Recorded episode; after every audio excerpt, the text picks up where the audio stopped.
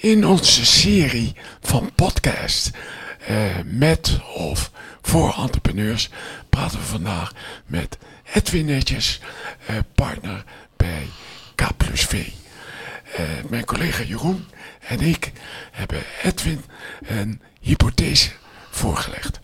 En de hypothese is dat entrepreneurs van start-ups in high-tech en deep-tech die echt seed capital nodig hebben, dat die dat onvoldoende krijgen in Nederland.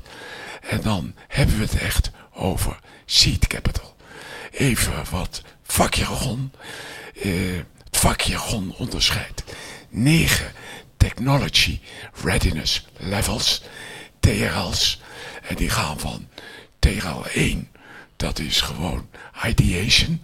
Dat is twee would-be entrepreneurs zitten in het café en schrijven voortreffelijk idee, vinden zij op, op de achterkant van een sigarendoosje. En tegel 9 is, je hebt een merk prototype, je hebt een eerste betalende klant. Uh, kortom, je bent vertrokken. Nou, uh, ons fonds, het Saltatie Seed Impact Fund 1, richt zich met name op uh, start-ups in TRL's 3 tot en met 6. TRL 3 is, je hebt al een proof of concept en dan krijg je nog wat fases. En bij TRL 6 heb je al een working prototype, maar alleen nog in een demonstration environment. De hypothese van Jeroen en mij is dat de entrepreneurs met start-ups in TRL's 3 tot en met 6 onvoldoende financiering in Nederland krijgen. Ook niet van VC's die zeggen dat zij dat segment bedienen. Maar laten we eerst beginnen. Edwin, introduceer jij even K en jezelf. Ja, dankjewel. Dank voor de, voor de, de uitnodiging. Inderdaad, uh, mijn naam is Edwin Netjes, partner bij K V. Uh, en K plus V richt zich op uh, ja, de, de duurzame, innovatieve en so sociale economie en alles wat daarbij komt kijken. En wat er bij mij bij komt kijken is voor mij ja, de wereld van het financieren. Dus hoe financier je innovatie, hoe financier je de, de transitieopgave waar Nederland voor staat. En ja, dat begint inderdaad met de, de hele prille start tot, tot de bedrijven die daadwerkelijk de wereld willen veroveren. Dus daar, daar mag ik in bewegen in die wereld. En wat was dan het uitkomst? Jullie hebben een hele onderzoek gedaan. We hebben jullie toen benaderd en gevraagd van... ja, dit is al onze hypothese. Wat was dan eigenlijk het uitkomst van dat onderzoek? Ja, de, uh, de uitkomst van dat onderzoek, ja, zoals met een hypothese vaak is, ga je kijken, is die, kan die bevestigd worden of moet die weerlegd worden? Uh, en uh, ja, hij kan in deze bevestigd worden. Hè? Dus wat wij, wat wij zien en ook eigenlijk ook al, jaren ervaren in de verschillende rollen die we hebben, is dat ja, het juist de ondernemers in die, in die vroege fase en inderdaad zeker in die, die, die TRL's, de drie tot en met zes, um, ja, eigenlijk uh, continu met uh, de pet rond moeten. Dat die ja, eigenlijk nog niet toegang hebben tot, tot professionele investeerders die toch vaak ja, hun rol pas pakken in, in, in, latere fase. En, en ja, eigenlijk pas als de, als de bewijslast rond is dat, dat het nou ja, toch wel een succes gaat worden. Ehm, dus we zien dat, ja, dat, dat, dat die wereld van die vroege fase eigenlijk steeds meer gedomineerd wordt door, door de overheid. En dat is natuurlijk een, uh, eigenlijk ook wel een soort wonderlijke constatering natuurlijk. Want ja, uh, wat is er dan uh, mooier dan dat ondernemers ook door ondernemers en door ondernemende financiers geholpen kunnen worden. Dus ja, we zien die, die stap als, als, als buitengewoon ingewikkeld. soms is dat een, een start-up die vanuit een universiteit komt en die dan ja, op zoek moet naar geld. Uh, soms zijn dat ook uh, de, de, spin-outs van uh, uit bedrijven. en ja, dat, dat blijft continu lastig. Als je kijkt naar de website van andere venture capital fondsen in Nederland, dan zie je vaak ronkende teksten. Krijg je tranen van je ogen. Dat ze zich helemaal richten op seed capital in de echte vroege fase. De, entrepreneur financieren enzovoort. Jouw antwoord duidt erop dat dit eigenlijk niet zo het geval is. Mag ik constateren dat hier sprake is van een groot verschil tussen theorie en praktijk? Uh, ja, kijk, er zijn in Nederland eh, best veel fondsen die inderdaad zeggen wij richten ons op die, op die seedfase, die vroege fase. Soms is dat omdat ze geld hebben gekregen vanuit de overheid, waarin dat verplicht is om je op die, die fase te richten. Um, maar wat we ook op, in opdracht van TechLeap hebben gedaan, is gekeken, ja, maar wat is nou het werkelijke gedrag van investeerders? Want ja, een, de, de promotie op een, op een site um, is, is toch echt iets anders dan het investeringsgedrag in de praktijk. Dus wat we daarin gedaan hebben, is gekeken naar, ja, in welke fase investeren ze nou echt. Hoe is een portefeuille van een investeringsmaatschappij opgebouwd? En in welke fase is dan het geld terechtgekomen? En dan is de constatering inderdaad dat, uh, nou, dat, dat investeerders, alhoewel de indruk wordt gewekt, we kunnen heel vroeg instappen, dat in de praktijk uh, dus niet doen. Uh, en daarmee ja, misschien ook wel wat soms voor de makkelijke weg gaan. Hè? Van het uh, uh, wat later investeren. en, en ja, dat de ondernemers die, die zich zo vroeg aandienen bij een investeerder toch vaak van een koude kermis thuiskomen. Maar als ik even de advocaat van de duivel ben en je gaat kijken van al die verschillende financieringsfases die er zijn, die te, te onderscheiden zijn. Maar is de reden dat het gat er is gewoon omdat het risico gewoon veel te groot is? Is dat de reden waarom ze dat niet doen? Uh, het, is, het risico is groter. Uh, maar risico, daar hoort ook rendement bij. Dus ook in de, in de vroege fase uh, kun, je als, kun je als financier geld verdienen. maar je moet wel iets meer meebrengen dan alleen euro's. Dus het is heel belangrijk dat je, dat je in staat bent om met die ondernemer waardecreatie mogelijk te maken. Dus je moet in staat zijn om echt als een ja, actieve investeerder mee te doen. Het is ook heel belangrijk om uh, ja, niet alleen naar je eigen fonds te kijken, maar direct in verbinding te staan met andere financiers die uh, ja, het stokje kunnen overnemen. Die dus het mogelijk maken dat uh, ja, geld weer beschikbaar komt in je fonds om weer in nieuwe start-ups te investeren. Dus het is een, um, ja, de lat ligt eigenlijk veel hoger, ook als aan, bij het fondsmanagement, om in die, die fase te kunnen investeren. Want het, ja, het is niet de makkelijkste groep, maar wel ja, heel erg belangrijk dat het gebeurt. Ja, en wij hebben de indruk dat uh, uh, met name het segment waar wij ons op richten, hardware, uh, slim maken met innovatieve software, dat als dit soort start-ups succesvol zijn, het rendement ook significant hoger is dan weer een SaaS-platformpje of zoiets.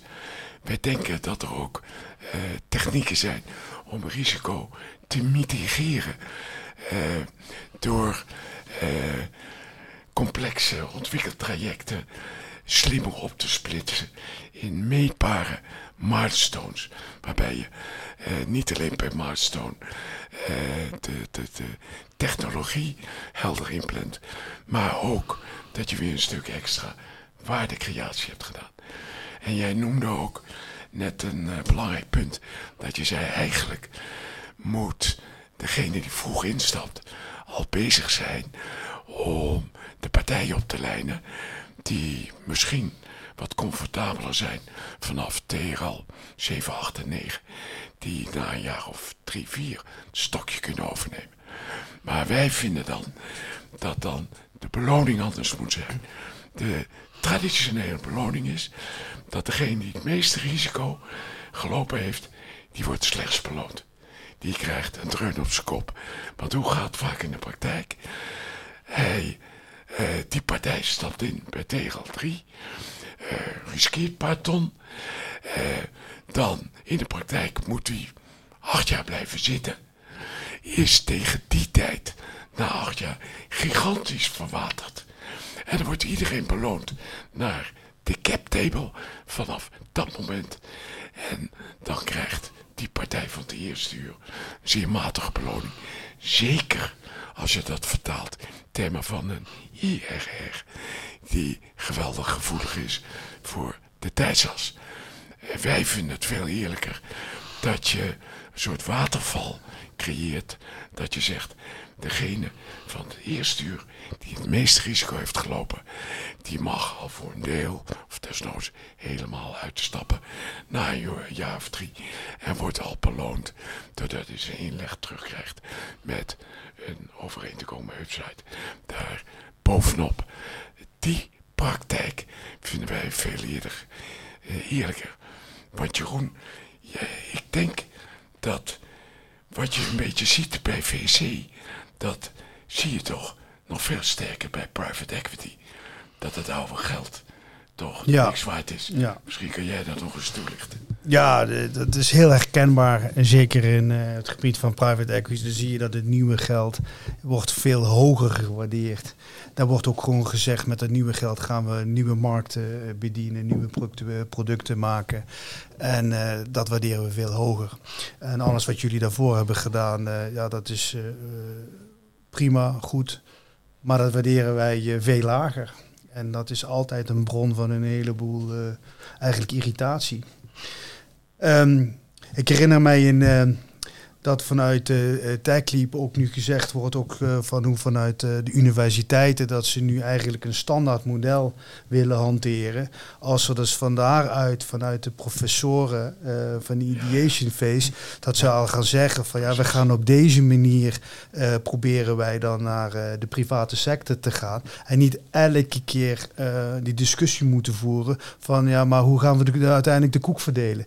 En daar gaat zoveel tijd in zitten, terwijl de ondernemer bezig moet zijn met waar hij goed in is. En dat is, dat is zijn, zijn, zijn business. En dat is ook een uitdaging, want daar gaat veel te veel tijd en energie in zitten. En Edwin, zoom jij nou nog eens in eh, op het belang, de, de, de maatschappelijke impact van het dichten van het financieringsgat voor start-ups in high-tech en deep-tech in echt die seedfase, echt TRL's 3 tot en met 6. Kan jij eens inzoomen op wat de maatschappelijke impact van het dichten van dat financieringsgat zou zijn? Ja. ja, ik denk dat wat uh, vaak gezegd wordt, hè, de, de goede ondernemer die komt uiteindelijk aan het geld en uh, die, die gaat van start. Hè. Dus met, met een dergelijke opmaking wordt vaak uh, ja, het, de, de uitdaging gebagatelliseerd. En ik denk dat wat net Jeroen ook al aangaf, hè, wat dat belangrijk is, is een soort voorspelbaarheid in het, het Nederlandse financiële systeem. Als je start op A, kom je, hoe kom je dan bij Z en kom je bij Z? En ik denk dat dat, dat de uitdaging is, dus dat er in heel veel fasen zijn uh, financiers, uh, maar de connecties tussen die fasen en het hoe kom je van, van start naar, naar de snelle groei, die ontbreekt vaak nog. Dat betekent dat, dat het heel belangrijk is om die, die overgang van ene financier naar de andere financier, om daar aan te werken. En vandaar ook inderdaad, wat ook bij jullie benoemden, die uitdaging om over fase heen uh, rendement te maken. Ja, dat samenspel, daar, uh, daar, moet, daar moet echt nog veel gebeuren de komende tijd. En, uh, maar dat blijft relatief onder de radar. Want als je een, een schema zou tekenen, dan teken je blokjes. En dan zeg je, nou, in elke fase is een blokje geld. En samen is het compleet. Maar de uitdaging zit dus in die connecties. Nou, waar leidt dat toe dat dat ja, dat, dat er die gaten er zitten en dat die connecties niet goed zijn, is dat ondernemers eigenlijk niet, uh, ja, het bedrijf het gewoon niet redt, dat het te lang duurt. Dus betekent goede ideeën ja, komen door geldgebrek of doordat ze te veel tijd nodig hebben om te groeien, halen het niet. En een andere uitdaging, en ik denk dat dat echt veel speelt bij Nederlandse bedrijven, zeker in die start-up fase, is dat doordat je toch wel uh, behoorlijk deel van je tijd als ondernemer op zoek bent naar, die, naar dat geld, naar die euro's om mee te, aan de slag te gaan. Ja, dat je ten opzichte van, andere landen gewoon een, echt een lange aanlooptijd hebt. Uh, dat, dat de markt sneller verandert dan dat jij je kapitaal op kunt halen. Um, dus, dat, dus als je kijkt naar van ja, wat doet dat maatschappelijk, is dat dus uh, ja, oplossingen er niet komen. Uh, oplossingen voor echt de uitdagingen in de energietransitie, in, in mobiliteit.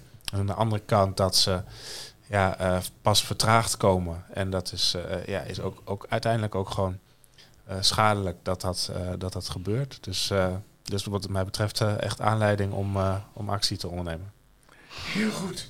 Nou, dan uh, we komen een beetje aan het eind van de podcast. Dan zoomen we even in op de entrepreneurs waar het over gaat. Je hebt net uitgelegd dat uh, K plus V zeer actief is in het ecosysteem van start-ups en scale-ups. Als jij nou kijkt naar entrepreneurs, wat is nou de belangrijkste karakteristiek, of als er meerdere zijn, karakteristieken van een entrepreneur die een start-up is begonnen in high-tech en deep-tech. Wat is de belangrijkste, of wat zijn de belangrijkste karakteristieken? Ja, ik denk, voor, voor mij staat er eh, eh, al heel lang uh, met, met stip één onderwerp op nummer één. En dat is toch de, de, ja, de, de conscientieusheid de, van de ondernemer. Conscientieusheid als zijnde, kom je afspraken na in je eigen organisatie, maar ook naar, naar investeerders toe. En dus ook van ja, hoe, hoe, hoe treed je die gemoed, tegemoet? Uh, dus als je zegt ik ga een investeringsmemorandum opstellen en ik lever hem over drie weken aan, is hij dan na twintig dagen klaar of na een maand? En dat heeft wat mij betreft een grote voorspellende waarde op van hoe je succesvol je zult zijn en ook hoe de investeerder naar je gaat kijken. En dat maakt denk ik ook uh, als het gaat over het onderwerp van zo straks, die voorspelbaarheid van ga je als ondernemer van A tot Z uh, komen en weet je in elke stap die financiers aan te trekken. Uh, dat is denk ik ook gebaat en dat, dat doen we als bedrijf ook veel, is toch met een soort ja, duidelijke aanpak. Wij noemen dat een groeifocus, waarbij je eigenlijk stapsgewijs met duidelijke mijlpalen werkt aan je bedrijf, werkt aan de bewijslast naar je financiën, bewijslast naar je markt. En dat je gewoon heel ja, gestructureerd, gefocust uh, aan de slag gaat. En ik denk dat, dat die combinatie dus, dat wat de investeerder belangrijk vindt, die, die conscientieusheid, die andere kant, dat wat je nodig hebt om daadwerkelijk te kunnen groeien, is eigenlijk diezelfde uh, focus en, uh, en gerichtheid op je bedrijf. Dus dat zou ik iedereen graag toewensen, dat dat maandagochtend om 9 uur weer op de agenda staat. Nou, heel goed. Edwin, buitengewoon waardevolle observaties. Mm. Dank je wel.